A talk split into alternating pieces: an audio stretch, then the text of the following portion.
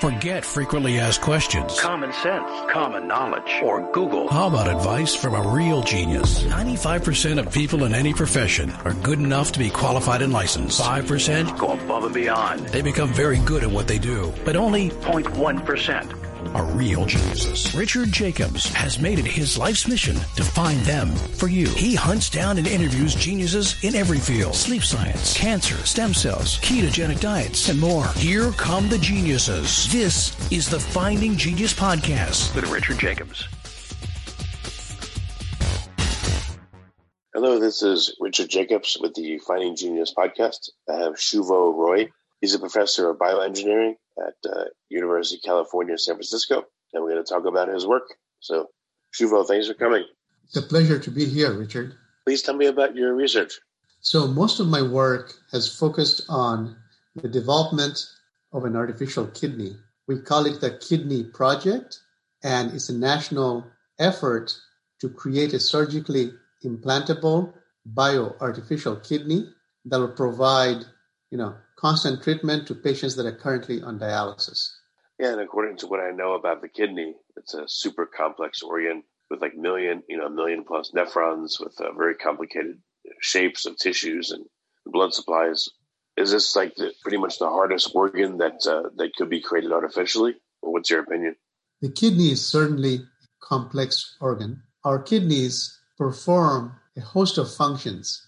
Of course, producing urine or removal of toxins is one of the key functions, but it also helps with regulating blood pressure, producing hormones, as well as protecting the body's immune system and controlling the blood's pH, the acidity level of blood. And all these functions are lost when kidneys stop functioning. So dialysis provides one key function, which is toxin removal, but does not do the others as well as a natural kidney. So the gold standard for people with kidney failure is a transplant. And to replicate all the functions of a kidney is a tremendous task. I'll contrast this with the heart, whose job is to pump blood, and that's its main and only job, if you will, while the kidneys have, you know, these five to seven key functions. So yes, it is quite complicated, and nobody to date has been able to make anything that captures all the functions. And we are working towards getting functions beyond dialysis. So, are you trying to make a nephron or an entire kidney an artificial one? So, we are taking a an approach that will provide the key functions of a kidney to start, and that is basically toxin removal and produce some of the hormones that the body produces. That's what I would call our initial target level. As we deliver that to the patients, it will allow those patients to become free of dialysis, live a more normal life, and gain the benefits of being mobile and not having to go into a clinic three times a week. As that device gets into clinical realm and to the patients, you know, our technology will continue to be refined further so we'll make it increasingly more sophisticated so it will capture, eventually, we would hope, all the functions of a kidney. So we're going to go beyond dialysis to start with the idea that will provide mobility and continuous treatment, allow the patients to eat and f- drink freely, and not have to worry about getting to a dialysis center every other day, like most dialysis patients have to do now. And that in itself, from our uh, work with patients, we think is going to be a big step forward. And as that moves into the patients, we'll continue refining the technologies so that we'll make our device more and more sophisticated to mimic the other functions of a natural kidney. So, what stage are you at now? Are you making an organoid, or are you actually able to make a complete structure in the kidney? Like, how far along are you? So, you've mentioned organoids, uh, which I think is very important to sort of uh, say how we are similar and different. So, much of the work that has happened in organoids have come about by advances in stem cell technology, and they're trying to basically build a nephron. The nephron, as you know, is this, the functional unit of the kidney and the millions of nephrons, as you've mentioned. And most of the organoids right now are designed really for in vitro work, meaning working in the lab. Much of it is designed to screen for drug toxicity, and interactions of drugs with kidney cells. It's fundamentally a tool for pharmaceutical industry and academic research. And as those organoids become more and more developed, the hope is that they will eventually lead to a organ that can be used on patients. We are taking a fundamentally different approach. We've started from the question, what is it that patients desire and what do patients need? And then work backwards to see what we can deliver in the shortest possible time. The organoid technology that comes about by stem cell differentiation, we think is very exciting, but to get from the, where we are today, which is a single nephron or tens of nephrons, to what you need, hundreds of thousands of nephrons, I think is too far out for the patients that have kidney failure today to benefit from, unless they get a transplant. So we've said, what can we do to provide the equivalent function? So we are building what I would call the equivalent of a nephron by combining a mechanical filter con- constructed from silicon wafers with cadaver kidney cells that could not be transplanted. So the mechanical filter provides the filtration function of the kidney, removes all the toxins. The kidney cells isolated from a cadaver kidney that could not be transplanted provide the other key functions of the proximal tubule. This is one of the segments of the kidney nephron that performs a number of functions, including water and salts reabsorption and removal of protein bound toxins.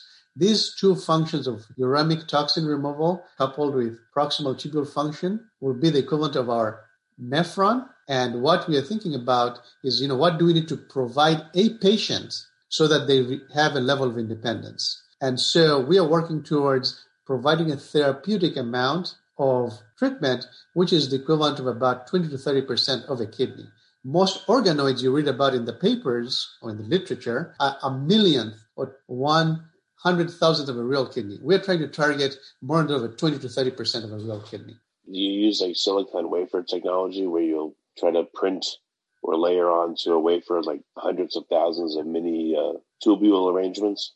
Right. So what we're going to be doing is we're using the silicon wafers, one to create the filter, and then the second stage of the device houses these kidney cells on the membrane and they form a sheet that performs the function of the kidney tubule. The membrane provides another function, which is also protects the body's immune system components from attacking the cells that are inside the compartment defined by the membrane. That way, the cells do not directly communicate with the body's immune system and no immunosuppression drugs are required. How are you shielding the uh, cells from the immune system, yet still giving them blood and nutrients and everything? Right. The kidney cells. So our device uses the silicon membranes as a filter. So the pores, the holes, if you will, in the filter are large enough to allow passage of toxins, allow the passage of nutrients through the membrane. So the oxygen that's in the blood, the nutrients that are in the blood,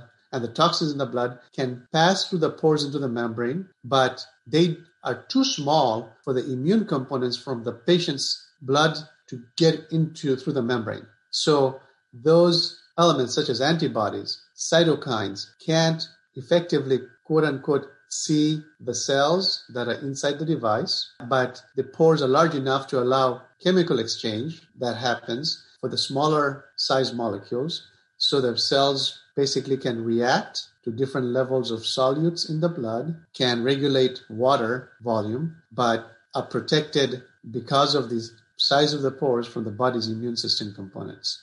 What about the uh, the waste products created by the filtration from the kidney cells? Where do they, they go? So after the blood gets filtered in the first stage to create the watery ultrafiltrate, it is directed to a second stage. Uh, watery ultrafiltrate is processed by the kidney cells such that much of the water and a lot of the salts are reabsorbed back through the small pores back into the bloodstream, leaving the toxins and a little amount of water in the device, which is then directed to the bladder as urine. So, to answer your question, the exit of the device is to the bladder, and the patient would be able to urinate normally.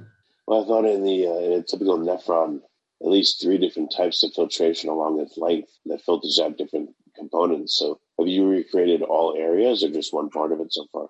We have certainly focused on two areas. The first is the glomerular filtration. This is where blood goes through the kidney's nephron and the glomerulus. It picks out all the small solutes below 66 kilodaltons. That's the size of albumin, a key protein in blood. So that is mimicked by the silicon filter. This ultrafiltrate is directed to the cellular component, which we call the bioreactor. And in this bioreactor, the cells will be responsible for the removal of protein bound toxins and reabsorb much of the water. What we have not done to date is replicate the rest of the tubule, which is the distal tubule and the collecting duct. And as we improve our technology, we'll in- incorporate those cells into our device as well. But by focusing on the proximal tubule and the glomerular filter, we can provide a level of clearance and a level of toxin removal that will allow the patients to be free of dialysis. So, what, what do you see as the major technical challenges to you creating a clinic ready device?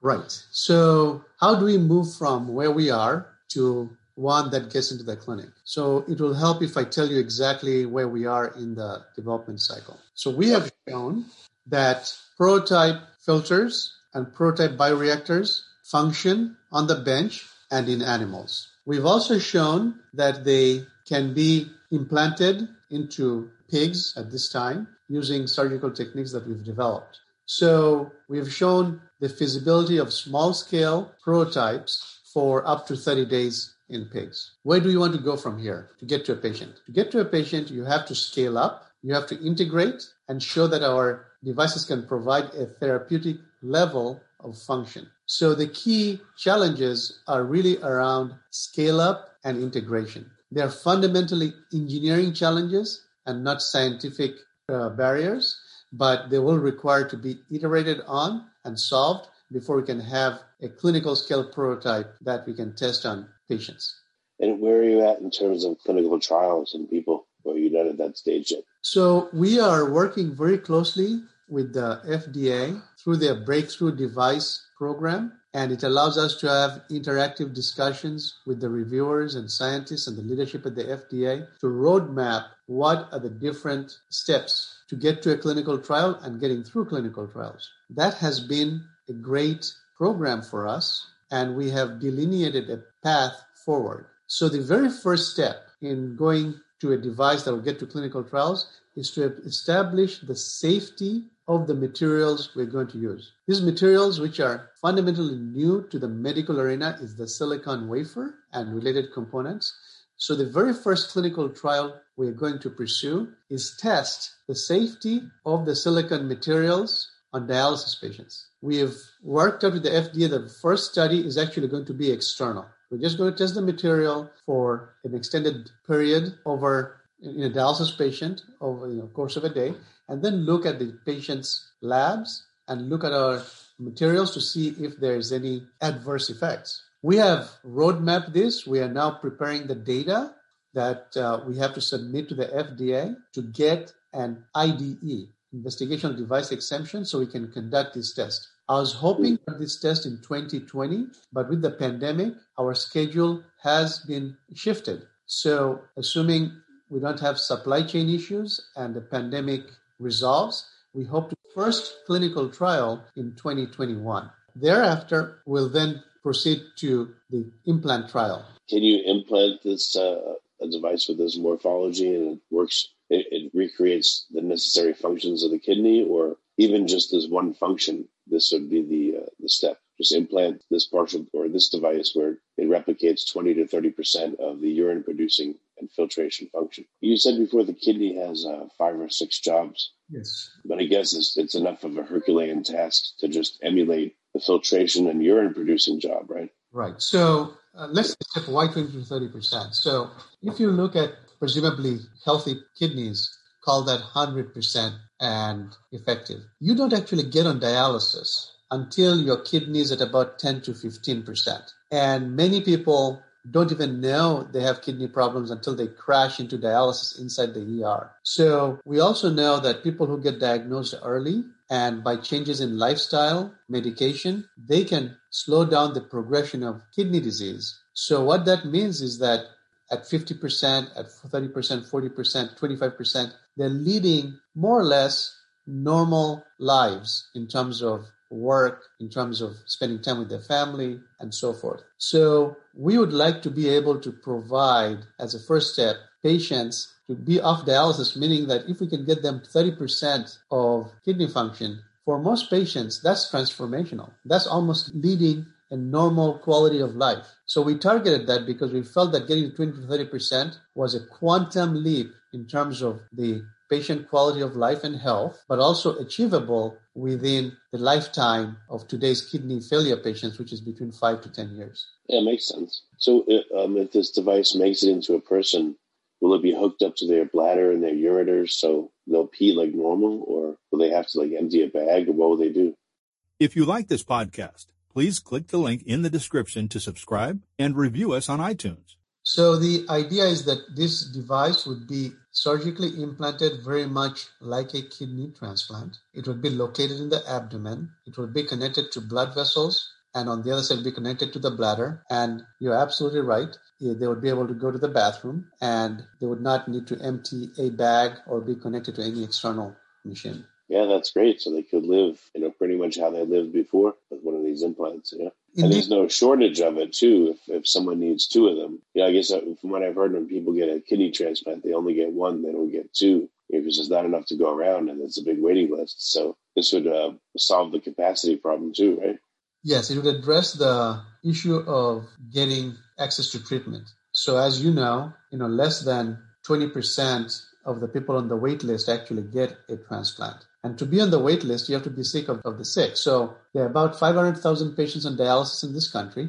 About 100,000 patients are on the wait list and just around 20,000 get a kidney transplant. The ones that, that, that don't get on the wait list does not mean that they don't need a kidney. It means they just don't meet all the criteria because we have to prioritize. So by having a device, we can take that burden away so that anybody that needs a kidney can get one. Yeah, that's excellent. What do you? What's your guess on how long it's going to take to get into the clinic from here? That's a great question, and the way I think about it is what have we shown so far and what we need to show. So, as I say, we've shown that we can make smaller scale prototypes that work for 30 days, and now we need to scale this up and show that it works more than 30 days. So, we have to iterate through an engineering cycle. So, if resources were not the limit, then I would say that you know between three to five years would get to the first clinical trial, and then within the decade it would get to the market, if you will, to everybody that needs one.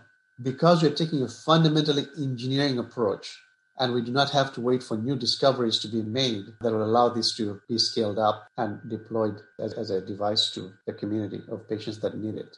Yeah, that's excellent. When when somebody gets a kidney transplant, do they take out their existing kidney, so they just add a new kidney? Typically, they don't take it out. Uh, so most people with kidney transplants actually have an extra kidney. Heck, some people have two extra kidneys, and I've even heard of people having a third. The other, the first ones failed. So in kidney transplant, typically you leave the kidneys because taking it out, unless there's a reason to take it out because it has cancer or whatnot or polycystic, there might be some very little residual function, uh, so that's beneficial. And just taking something out causes additional trauma. So in most cases, the existing kidneys are left in place. And the existing kidneys, um, I know they, re- they the person has to be immunosuppressed. So with your device, would they not have to be immunosuppressed at all, or just less?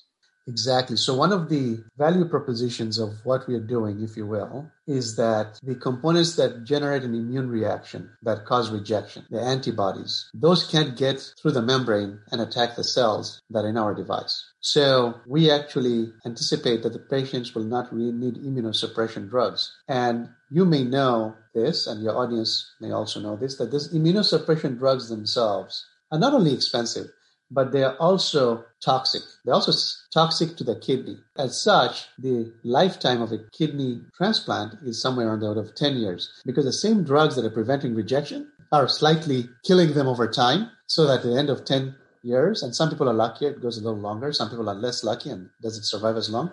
That you'll need a subsequent kidney transplant or go back on dialysis. With our device, you will not need the immunosuppression drugs. So any issues associated with immunosuppression are relieved. What about recreating the other parts of the kidney function? Is that just such a difficult task that it's got to be left to other groups? And this focus is plenty enough? So the other functions of a kidney, which are also important, will be delivered, if not by us, by other groups, certainly are working on different approaches to it our approach has been let's get to something that can get to patients within five years or so. And I'm taking the software sort of analogy. You get a version one out so people can use it while we continue to work on, you know, version two, version three. And so our vision is that as we get the first version out that provides 15 to 20%, 30% of a regular kidney function. That in itself helps patients, but we'll continue to refine the technology and add more functionality in subsequent rounds and take the lessons we've learned from this first round to help us improve. So I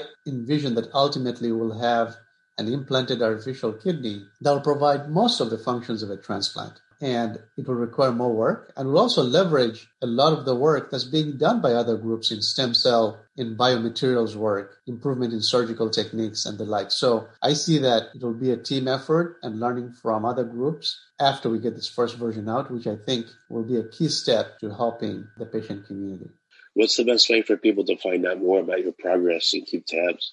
Yes, to get more information about our project, uh, we have three forums. One is sort of the academic literature, which is available to the scientific and public community, but sometimes it's a little too detailed and and very focused on very individual scientific experiments. The other more public facing option is our Facebook page. So Facebook slash artificial kidney. And it's where we put out all our announcements on scientific work, but also in terms of clinical trials, what our progress is. And you can certainly like and follow the page and you'll be kept up to date. We also have presence on and Instagram. We welcome other people to look at our website, which is kidney.ucsf.edu. Uh, that's kidney as in the organ, and UCSF is University of California, San Francisco, and then edu for education. So you can access any of those forums to find out where we are and also engage with us in a dialogue. We'd love to hear more from the public and the scientific community as to how we might fine tune our work and any issues about how our work can be relevant to their community uh, is, is welcome. So, for example, we love to get engagement from patients, and we have done so working with the American Association of Kidney Patients, the Home Dialyzors United groups, to get input on what should we provide as a first step. And this first step device of 30% really came from patient feedback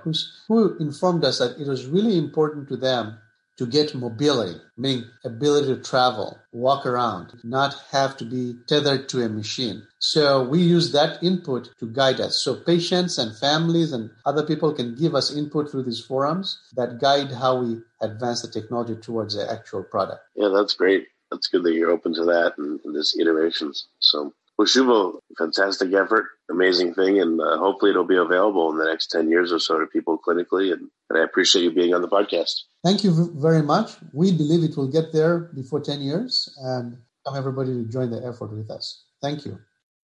If you like this podcast, please click the link in the description to subscribe and review us on iTunes. You've been listening to the Finding Genius podcast with Richard Jacobs. If you like what you hear, be sure to review and subscribe to the Finding Genius podcast on iTunes or wherever you listen to podcasts. And want to be smarter than everybody else? Become a premium member at findinggeniuspodcast.com. This podcast is for information only. No advice of any kind is being given. Any action you take or don't take as a result of listening is your sole responsibility. Consult professionals when advice is needed.